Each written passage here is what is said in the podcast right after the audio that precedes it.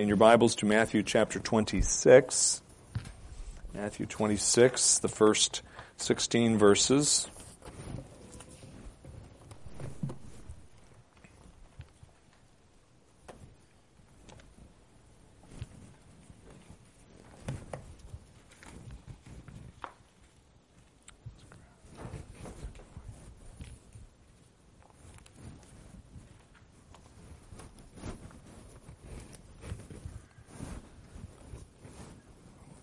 Hold on just a minute here.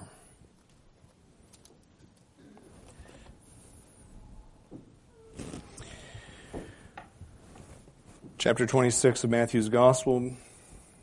This is the word of the Lord. Listen reverently as I read to you. It came about that when Jesus had finished all these words, he said to his disciples, You know that after two days the Passover is coming, and the Son of Man is to be delivered up for crucifixion. Then the chief priests and the elders of the people were gathered together in the court of the high priest named Caiaphas. And they plotted together to seize Jesus by stealth and kill him.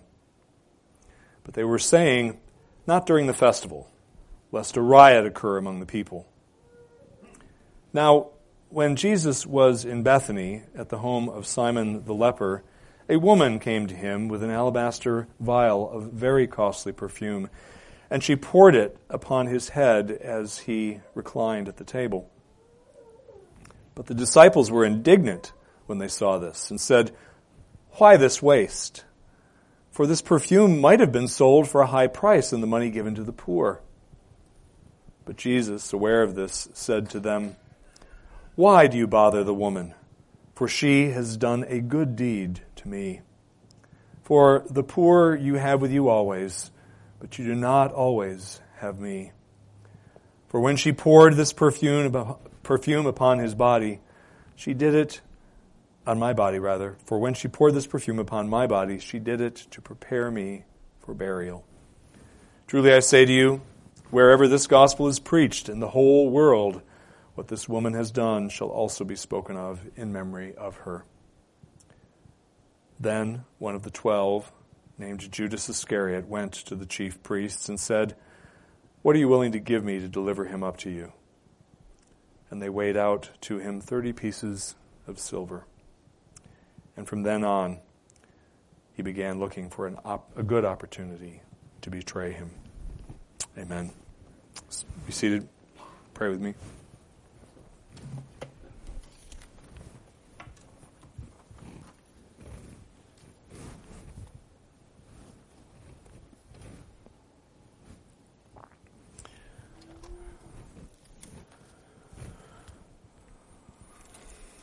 Oh Lord, we thank you for your precious word. We thank you that you have given it to us, that you have ensured its preservation down through the millennia, and that um, it remains uh, authoritative, powerful, uh, and able to uh, minister to the souls of us, your people, in ways that um, nothing else can. We pray that you would minister to our souls, not for our sakes so much as for your sake, that we might increasingly reflect your glory by being more and more like Jesus, who died. We pray in his name. Amen.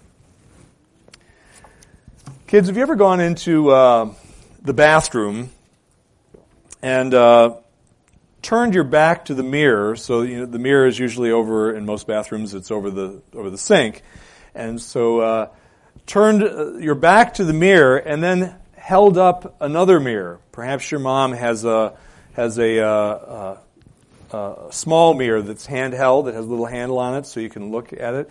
And if you take a, a mirror like that, a little small mirror in one hand, and you turn your back to the big mirror behind you, and you you look in that mirror that you're holding in your hand, um, you can see your face, but you can also see uh, your, yourself holding that mirror in the mirror behind you by looking in the mirror in front of you. Um, what you're looking at is you're looking at a, ref- when you're staring at that mirror and looking at the mirror behind you, you're looking at a reflection of a reflection. You see what I'm saying? You're seeing in, in, this mirror another mirror reflecting you. So this mirror is reflecting what's behind you, which is reflecting you. And that's a reflection within a reflection. It's kind of fun to do. Uh, you might try that if you've never done that before. It's kind of fun to look at what you can see and how many times you can see yourself in those mirrors. Actually, if you get it just right, sometimes you can see several uh, several things uh, happening several times over. Uh, ask your parents about it; so they'll help you with it. Uh, hopefully, uh, no, they will. Anyway, there are stories in the Bible, and by stories I don't mean something that's made up. I'm talking about an account of what happened in history. But there are uh, accounts in the Bible that are kind of like looking in two mirrors, like I just described to you. That it, rather than being uh, reflections within reflections like the mirrors, they're stories within stories, or accounts within accounts is a better way to put that. And this is a technique that is uh, fairly regularly used in the Bible uh, by the New Testament writers, in particular the Gospel writers, to str- to stress uh, a point or to shed additional light on a on a greater point that's being made uh, with a story within that uh, greater, a bigger story. And that's actually what's going on here uh, in this section that we're looking at today, Matthew 26 verses 1 through 16. It is a story within the story. So this, the, the greater story that Matthew is describing to us, or looking at, if we can use the mirror analogy, uh, in his hand, is the plot of the Jews, the Jewish leaders in particular, to kill Jesus, to murder Jesus, and and also that plot also involves how uh, how that plot was initiated by uh, Judas uh, going to these ungodly men, and that's the bigger story. Okay?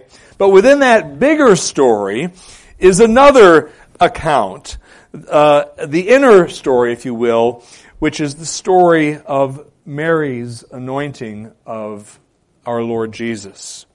Um, and that is tied in with the with the greater story um, that is verses 1 through 16. Uh, and it's an important part of it. There are three things that we're going to look at in the remainder of our time together here in this passage. First, we're going to look, obviously, at the uh, treacherous plot of the religious leaders to murder Jesus. Then we're going to look at the extravagant devotion of Mary toward Jesus. And then finally, uh, we're going to look at the wretched betrayal um, by Judas of Jesus. First, we want to look at this treacherous plot of these wicked religious leaders. It's always interesting uh, to be reminded of the fact that it was uh, religious leaders can be wicked.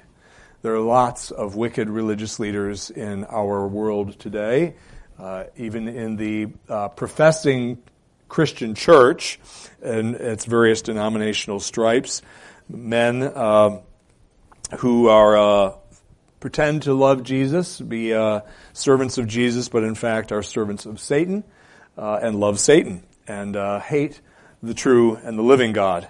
They're they're all over the place. Sad to say, uh, there are probably some even in our own denomination, and you need to be aware of that and to be cautious when you go to a church, especially when you join a church, that you are not. Um, coming under the uh, authority of a wolf.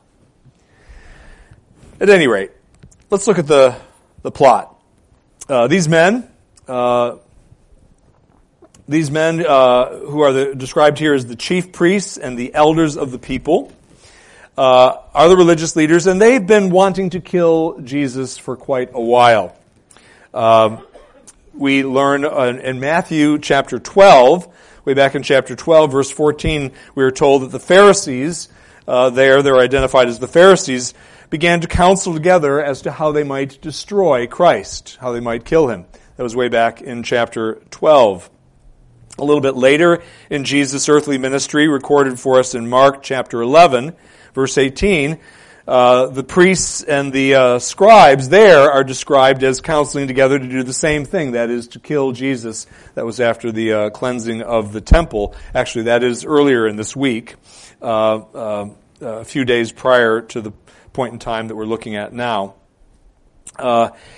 And the point is, this is something that has been going on for a while. These men have hated him, have wanted him dead. Um, and they've, their hatred for him and their anger at him and the desire to get rid of him is only intensified over the course of Jesus' public ministry. Now, as, as religious people, as religious leaders of God's covenant uh, people, uh, which is what they were, uh, they held the office at least. Um, what they should have been doing was they should have been leading the people in looking for the promised Messiah and having found the promised Messiah, they should have, of course, been leading the people in adoring him and worshiping him and trusting him. But that is not what most of these religious leaders were about. The vast majority of them hated him. Uh, and the reason they hated him was because they were unconverted, and Jesus' holy life and his searching teaching and preaching had the effect of unmasking for them the wicked hypocrisy of their own hearts. And they hated him for it. They didn't want to see the ugliness within their own souls, and he was making them see the ugliness within their own souls, which is, of course, what uh, the way what happens when unbelievers who are, remain unconverted uh, are when they are exposed to the gospel and to the teachings of Scripture. That's what oftentimes happens. Is uh, they feel the weight of God's law and realize they're disobedient uh, to it, uh, and that God is angry at them, and they hate Him for it. And these guys were no different. And so they've wanted him dead for quite a while now. And finally, um, it gets to the point that we read of here in verse 26, 20, uh, in chapter 26, uh, in the last week of Jesus' life. Um, it, uh, it comes here. It is Tuesday, by the way, of the week in which uh, Jesus went to the cross, the last week of his life. He has just finished uh, a lengthy discourse with his disciples on the Mount of Olives. You recall uh, the Mount of Olives overlooks the Temple Mount uh, separated by the Kidron Valley. Mount of Olives is higher than the Temple Mount is by a couple hundred feet, as I recall. 246 feet, I think, uh, is the difference in height. At any rate, something like that. Uh, and uh, they have probably been looking down on the temple, the beautiful uh, temple complex uh, that Herod had so magnificently built up. And and the, the Olivet discourse took place there. Jesus speaking to them um, on all manner of issues related to his second coming and so on, and the destruction of Jerusalem. And uh, Jesus concluded that discourse with the statement that we read in verse 2 of chapter 26. He said to his disciples, You know that after two days the Passover is coming, and the Son of Man is to be delivered up for crucifixion. The hatred of these uh, godless men has reached a uh, zenith, uh, and Jesus is aware that uh, their plot to kill him, their desire to kill him, is going to uh, come to fruition uh, in two days' time from the time he delivered the Olivet Discourse to the disciples. Um, it is Tuesday, as I said, of, of Passion Week, as, as we sometimes call it. Passover would come two days later on Thursday, which was the 14th day of the month of Nisan, which was Thursday of that week, was uh, when Passover would come, and he was going to be uh, killed the day after Passover, uh, the first day of the Feast of Unleavened Bread, which was Friday.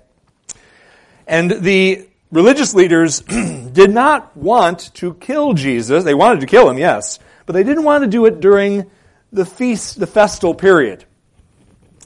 Uh, they they wanted to uh, they wanted to wait until after the twenty first of the month, uh, 14th being uh, Passover, 15th through the 21st being the Feast of Unleavened Bread, which immediately followed the Passover. They wanted to wait until after the 21st to uh, arrange for Jesus to be killed. Uh, and they, they didn't want to uh, kill him during the festival time frame, not because they somehow wanted to spare those, um, those pious pilgrims um, such a spectacle of Jesus uh, hanging on a cross, or uh, however they would kill him. Uh, they weren't sure at that point how that was going to go. Uh, they didn't. Uh, they didn't want. It wasn't that they wanted to spare people the spectacle of Jesus' death, but rather they knew that there would be many of Jesus' followers among the pilgrims who had come into town for the feast. There were literally probably millions of people in Jerusalem and the surrounding area at this point in time because of uh, it was one of the three annual feasts that that uh, that uh, the pilgrims would come to Jerusalem for, and lots of those pilgrims would be come from Galilee, where which was really the center of Jesus' ministry, and so lots of Jesus followers were going to be in Jerusalem. And they knew this, and they were afraid that if they had Jesus killed during the festival period, prior to the uh, end of the Feast of Unleavened Bread, that Jesus' followers could well riot. And then that would could create all sorts of uncertainties for them and their power base and so on and so forth. And so they didn't want that to happen. So they were intent on waiting until after the Feast of the Unleavened Bread was over and all the pilgrims had departed uh, the city for their respective homes.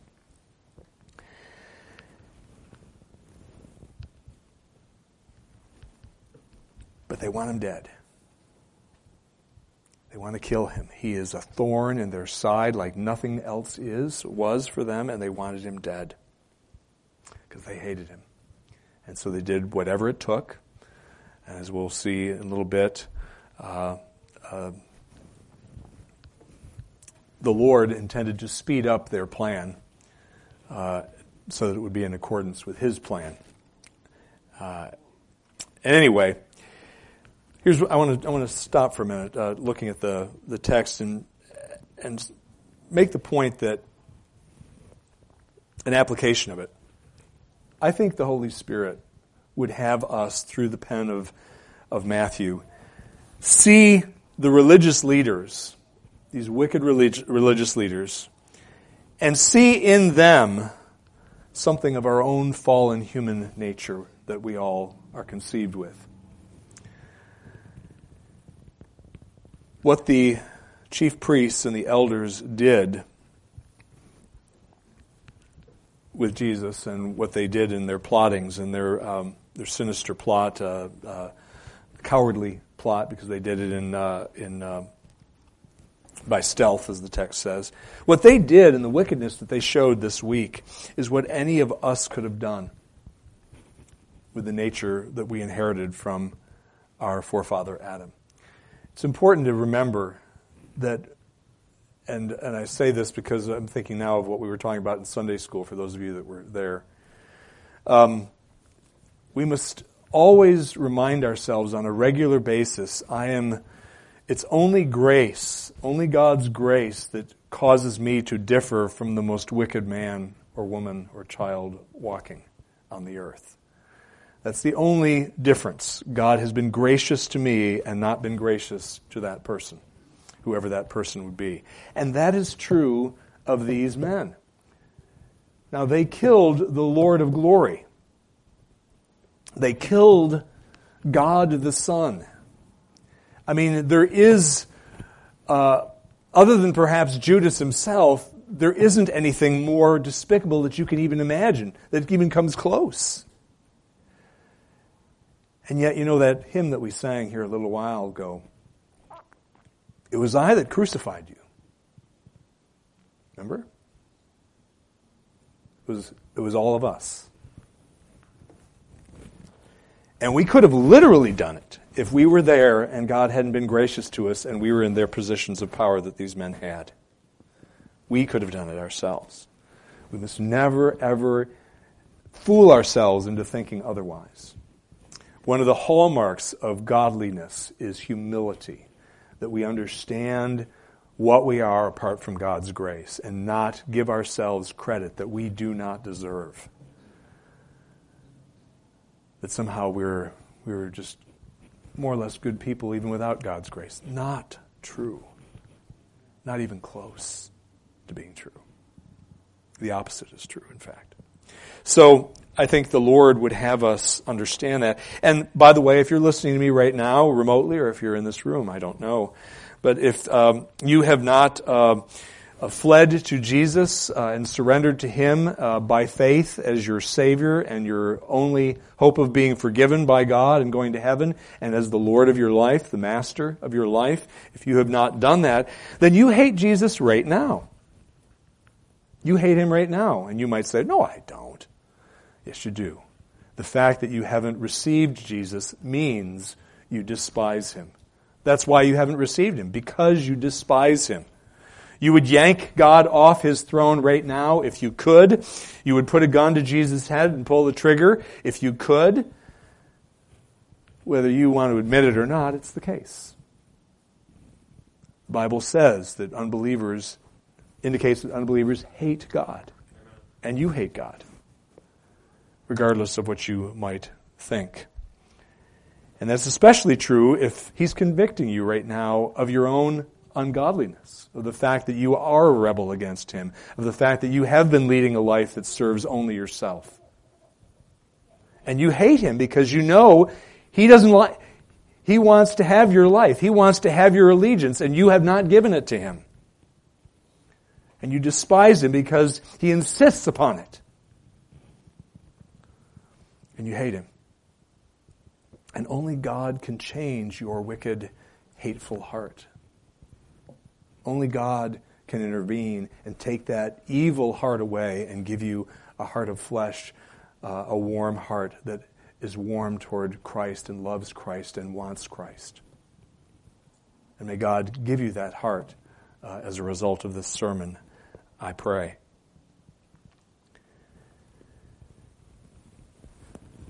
But God wants us to see the blackness of our own heart left to our own devices in these evil men, including Judas, by the way, perhaps especially most of all Judas. That we are all, in effect, Judases prior to God's regenerative, regenerative work in our hearts. But the wickedness of the human heart, and of these men in particular, is amplified in this text, and here is why I think the the story of Mary and her what she has done is embedded in this this text here, uh, placed here, because it is taken out of it's chronologically out of order. That's one of the reasons why it's it's kind of interesting because both Mar- Matthew and Mark and I think Luke does the same thing. They take something that took place prior to Tuesday of Passion Week and they inserted it. And I think it's by way of contrast to, to, to highlight the wickedness of Jesus' opponents and also highlight the love of Jesus' followers, and specifically of Mary. Which brings us to the second point found in verses 6 through 13, and that is um, in contrast to the treacherous plot of the religious leaders to murder Jesus, we have the extravagant devotion and love of Mary uh, demonstrated toward Jesus. Verse 6 what happens, uh, starting in verse 6, is actually a flashback in time, as I've already indicated. Um, what happened, uh, when Mary's anointing of Jesus, uh, oh, took place a few days prior to Tuesday. Uh, very likely, almost certainly, Saturday evening before his triumphal entry into Jerusalem, uh, riding on the colt of a donkey. Uh, so, so now we're going from Tuesday in verses 1 through 5 to back to Saturday uh, of the prior of the prior week. And so this takes place on Saturday. Uh, it takes place in Bethany, um, where Jesus had many followers, and he is. We see him here eating at the with his disciples at the home of Simon the leper, who, by the way, has been healed at this point in time. But the but um, the uh, gospel writers want to remind us of the fact that he was a leper uh, and was healed by the Lord. And, but his, his fame, if you will, comes from the fact that he is a leper who was healed. And so he calls him Simon the leper. And he's eating at the home of, uh, with his disciples at the home of Simon the leper, the leper. And Lazarus and Mary and Martha, his two sisters, are there. Lazarus has just recently been raised from the dead. So this may well be a celebration of, of the mercies, the, the healing mercies that Christ has shown to both uh, uh, Simon and to Lazarus. Um, I suspect that's what it was. Well, we can't prove why that, that was the case, but undoubtedly they were all very happy at what God, uh, the mercy that God had shown them through Christ's uh, healing of these folks. But Jesus' mind is probably almost, uh, well, undoubtedly. Uh, Jesus is quite preoccupied with what's about to happen the uh, very uh, horrifying events that are about to take place in his life. For, of course, on the very next day, as I already indicated, uh, Sunday, uh, he would be uh, riding in on the uh, colt of a donkey and be proclaimed by the population to be the Messiah. David's greater son, and he was going to accept those accolades and that that um, uh, identification of him as the promised Messiah uh, in a way that was obvious to everyone. Uh, and that was going to set in motion events that were going to lead to the pouring out of his Father's wrath upon him for the sake of his elect. But this is about devotion, this portion of this text, about what happened before that. And so Jesus is present. He's reclining at a table eating. And as he's reclining at this table, Lazarus' sister Mary, and we, we know this from uh, the other, uh, when we compare the other texts, Mary does this extraordinary thing. Verse 6 Now, when Jesus was in Bethany at the home of Simon the leper, a woman came to him, and we know it was Mary, as I said from other texts, came to him with an alabaster vial a very costly perfume, and she poured it upon his head as he reclined at the table. Uh, the other text, by the way, is uh, uh, John chapter 12. Uh, we get some of the details of what happened that day from John chapter uh, 12, the account there. So she comes in, Mary does, and she has this jar of alabaster. Alabaster was a precious and a very delicate stone, white stone. It was very beautiful. And so this, this vial, this, this vial is carved, hand carved out of alabaster stone, um, and has uh, within it um, nard. Nard was a perfume from the Indian subcontinent, modern day India, that was highly prized in the first century for its wonderful aromatic aromatic properties. It apparently a beautiful has a beautiful smell to it, uh, and it was extremely expensive uh, to have in one's possession. And she has a whole vial full of this nard, this expensive nard, and um, she proceeds to break this. Um, the long neck of this vial and pour the entire contents of it over the exposed portion of Jesus' body, including his head, but we also learn from other texts his feet as well. And then, in this extraordinarily profound act of humility and devotion, she then takes, hard to say it, takes her own hair and uh, spreads the nard over his feet. John 12, chapter 3 indicates that's what happened. So the room then is filled with a fragrant aroma of Mary's love for her Savior.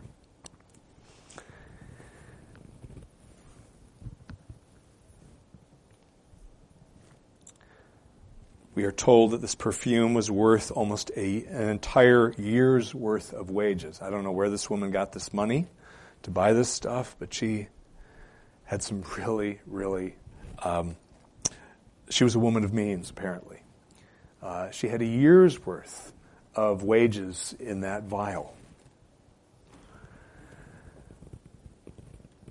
And she poured it all out on Jesus.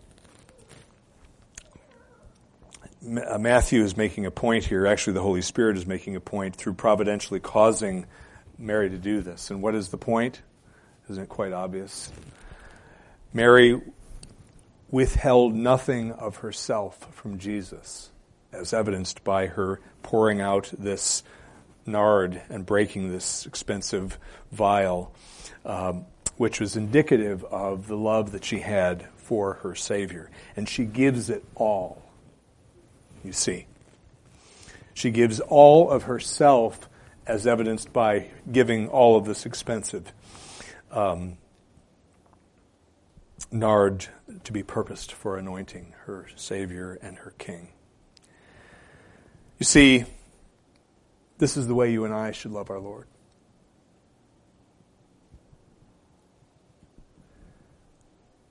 Do you love the Lord this way? Mary wasn't perfect. She was a sinner. She had done sinful things. Uh, her love for Jesus, even on this occasion, wasn't perfect. But it was real and it was intense. And our love for Him should be like that. Mine is seldom like that, I dare say.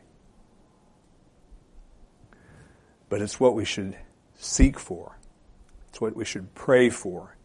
It's what we should long for. And it's what this text is calling us to do this week and indeed for the remainder of our life upon the earth. To seek to love Jesus with an intensity that would cause us to do things similar to what Mary did for him that day. Mary's great devotion and love is contrasted here. It's the principal contrast, of course, is with Judas and with the religious leaders, the wickedness and the the, uh, um, the godlessness of these uh, vile men. But Mary's devotion is also contrasted with the reaction of the disciples.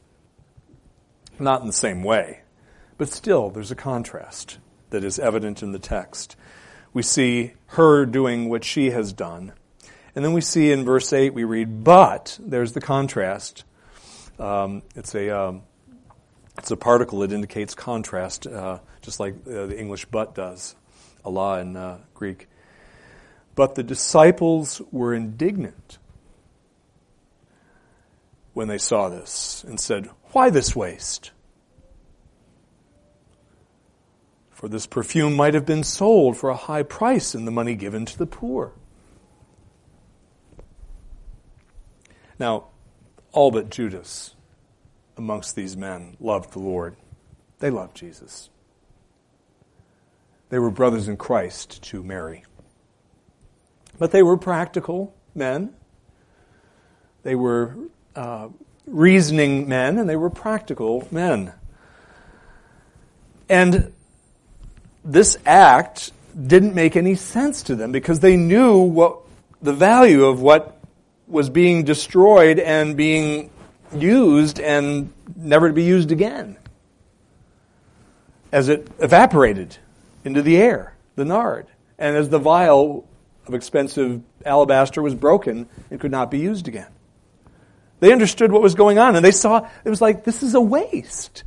This is a terrible waste. And on just about any other occasion, it would be. Right? But not on this occasion. We know from John's account that it was Judas who was the first to question the propriety of Mary's action. He wasn't the only one, but he was the first. He spoke up first. He wasn't concerned about the poor. I suspect the other 11 were, after, at, Ju- at Judas' suggestion that maybe they should be concerned about the poor and what could be done with that money if it were sold. But he wasn't concerned about the poor. He was only concerned about his own potential loss of revenue. Because why? Uh, as we know from elsewhere in Scripture, he was the one who was in charge of the money box amongst the apostolic band. Uh, and he used to uh, steal portions of whatever the monies that were placed in the box. And so if that alabaster jar and the nard had been sold, that money would end up in the box and Judas would get his big cut by stealing it. And the fact that it wasn't being placed in the box because it wasn't being sold irritated him. He lost out.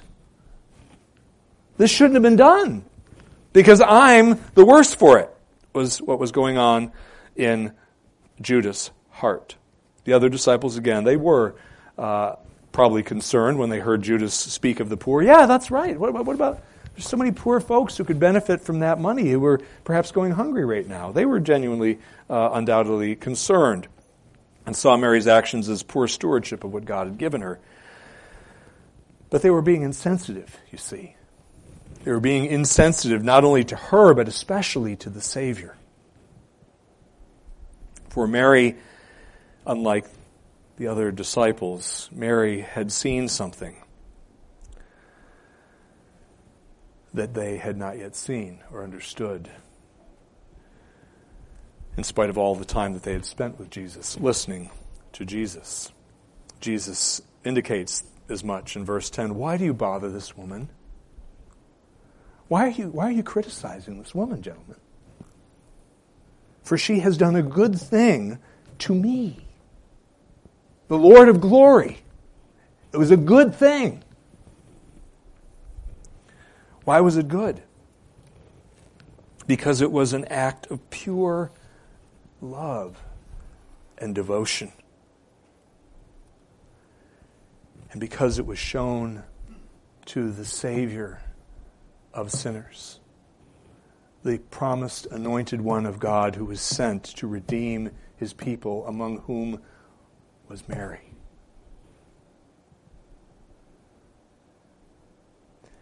Now, this in no way detracts from the responsibility of first century believers or of believers today to take care of the poor. Jesus is not in verse 11 there saying, For you have the poor with you always, saying somehow, Don't worry about the poor. That's not what he's saying. I think you all know that. He's merely saying that he is even more worthy of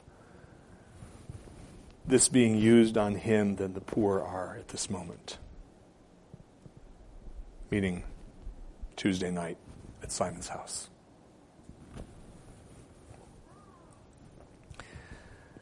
What Mary's Mary's deed was beautiful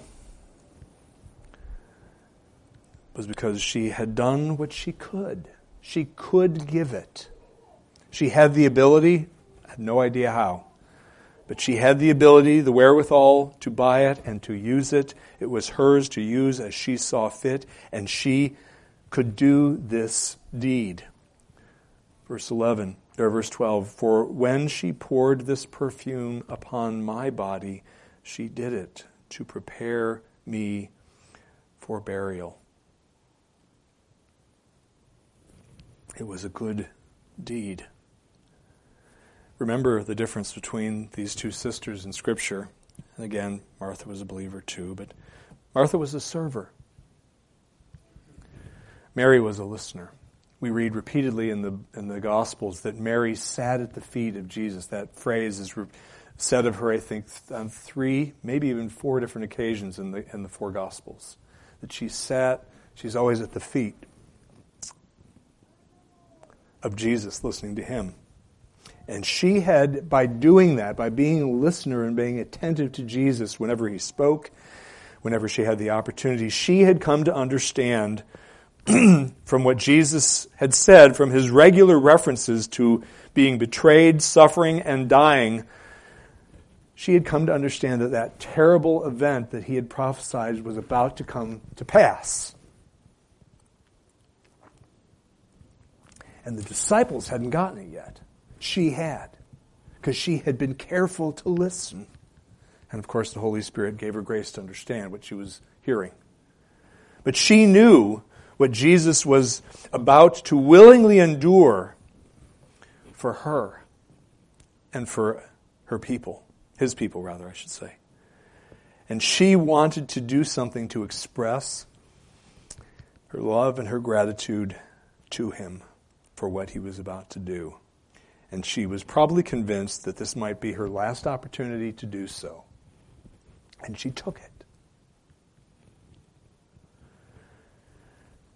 And by anointing Jesus with this costly perfume, she was, in effect, the text tells us, preparing him, readying him for his own death.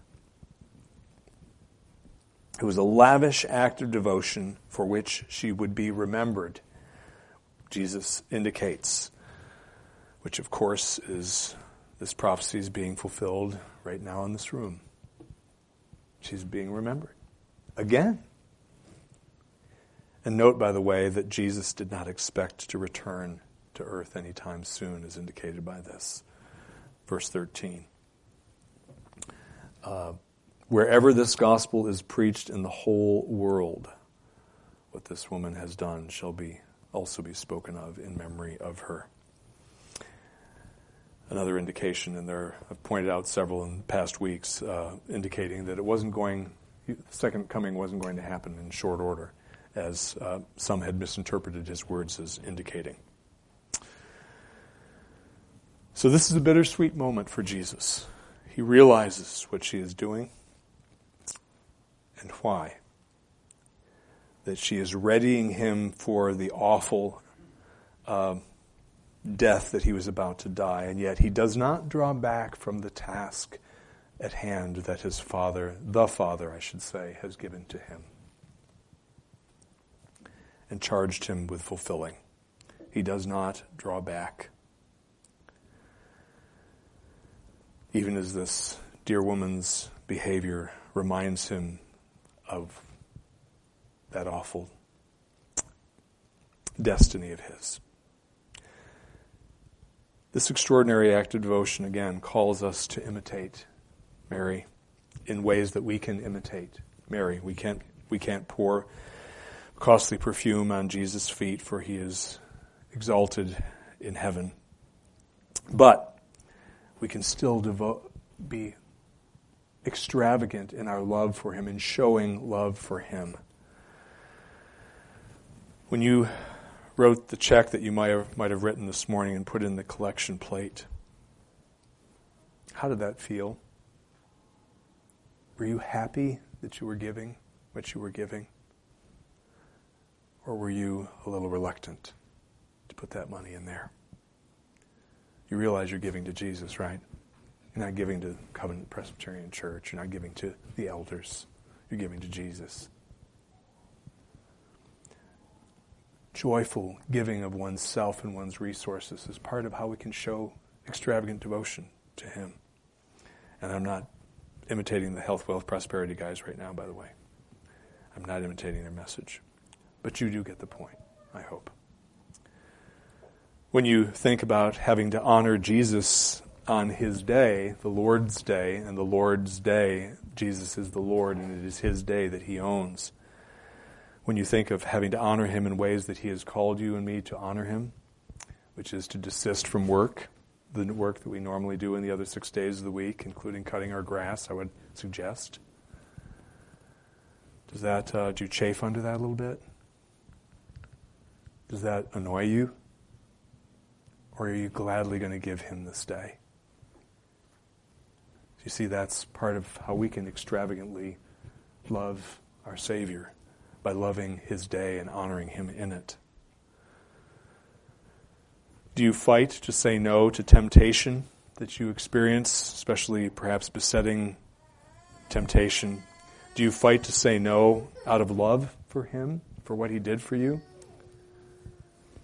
Do you remember what he did for you and go, no, I'm not going to think these thoughts. No, I'm not going to say something as cruel as that. No, I'm not going to engage in that kind of behavior that so dishonors my Lord.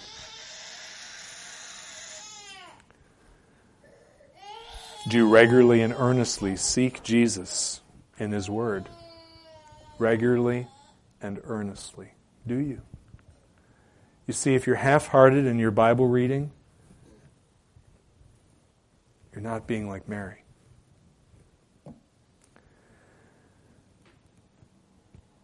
Finally and briefly, this text also not only reminds us of the, um, speaks of the treacherous plot of the religious leaders to murder Jesus and the extravagant devotion of Mary shown to Jesus, but it also speaks of and the wretched betrayal of Judas, uh, of Jesus by Judas in verses 14 to 16.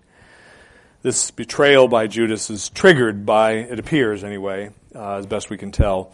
Uh, the text seems to be pointing this direction. It was he decided to betray the Lord in response to Jesus' response to Mary's act of devotion. So he sees how Jesus responds to Mary and what she did with that nard, and it appears to have been the trigger that caused him to do what he went out and did. Probably, uh, one can kind of guess at this, but it makes perfect sense that he came to the conclusion that instead of profiting from his ongoing affiliation with Jesus as he had hoped to do, that he was actually aboard a sinking ship whose captain was intent on sinking it with his own death wish.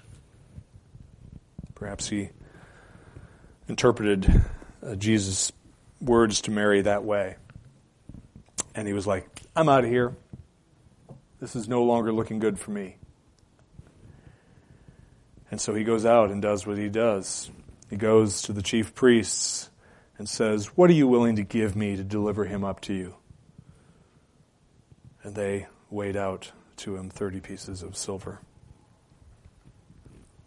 This is probably Jesus, excuse me, Judas' betrayal of Jesus is probably one of the most humiliating aspects of Jesus' suffering. I say that you can think of all the ways he was humiliated the scourging, the, the uh, removal of all his clothes, hanging in a, in a public place uh, on a cross, bleeding to death. Uh, all that is hor- horrifically humiliating, the spits in the face, and so on. But in some ways, what Judas, Judas did is perhaps, uh, it's certainly amongst the most humiliating aspects of it. Because as one of Jesus, one of the members of Jesus' inner circle, he goes to these wicked, vile men, these servants of the devil, these arrogant, self righteous Jewish leaders, and he asks, What will you give me to betray him, who he had been with for three years, hearing everything he said, watching everything he did? Seeing his divinity day in and day out, and his moral purity day in and day out, and this this closest follower of Jesus goes to his arch enemies and says, What will you give me? Surely those men thought to themselves when, G- uh, when Judas said that something like this This man has been with Jesus for three years, but he has the same regard for him that we do. He despises him.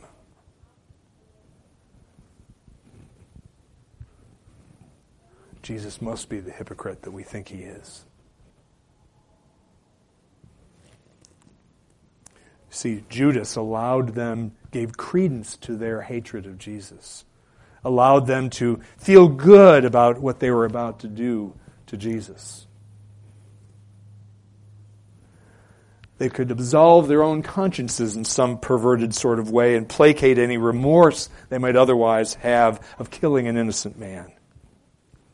No, it's okay. Judas, Judas hates him too. It's okay. No big deal. Of course, this is a fulfillment of Old Testament prophecy. For the sake of time, I won't remind you of the te- uh, read the text, but Psalm 41 9, Zechariah, Zechariah 11, 10 through 13, both prophesy this very event.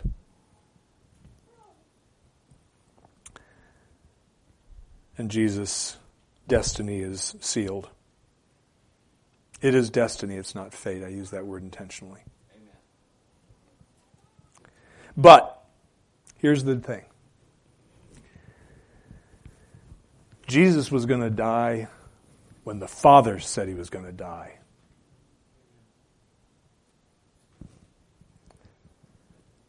The plotters of Jesus' death said, Not during the festival. Verse 5. The Almighty said, Oh, yes, at the festival.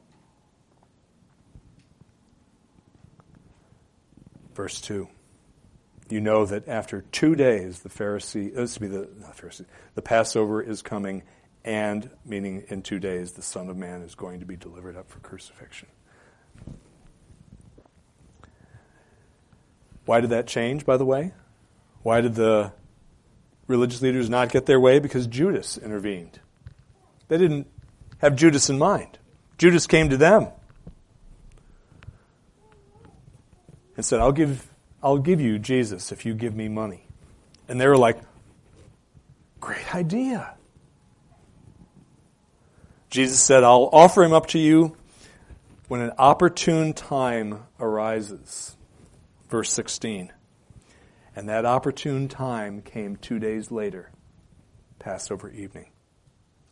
Not after the 21st, but on the 14th of Nisan. Many, we are told by Solomon, are the plans of man's heart, but the counsel of the Lord, it will stand. And it did. God decrees, folks, everything. And he decrees when his own enemies, and you know what?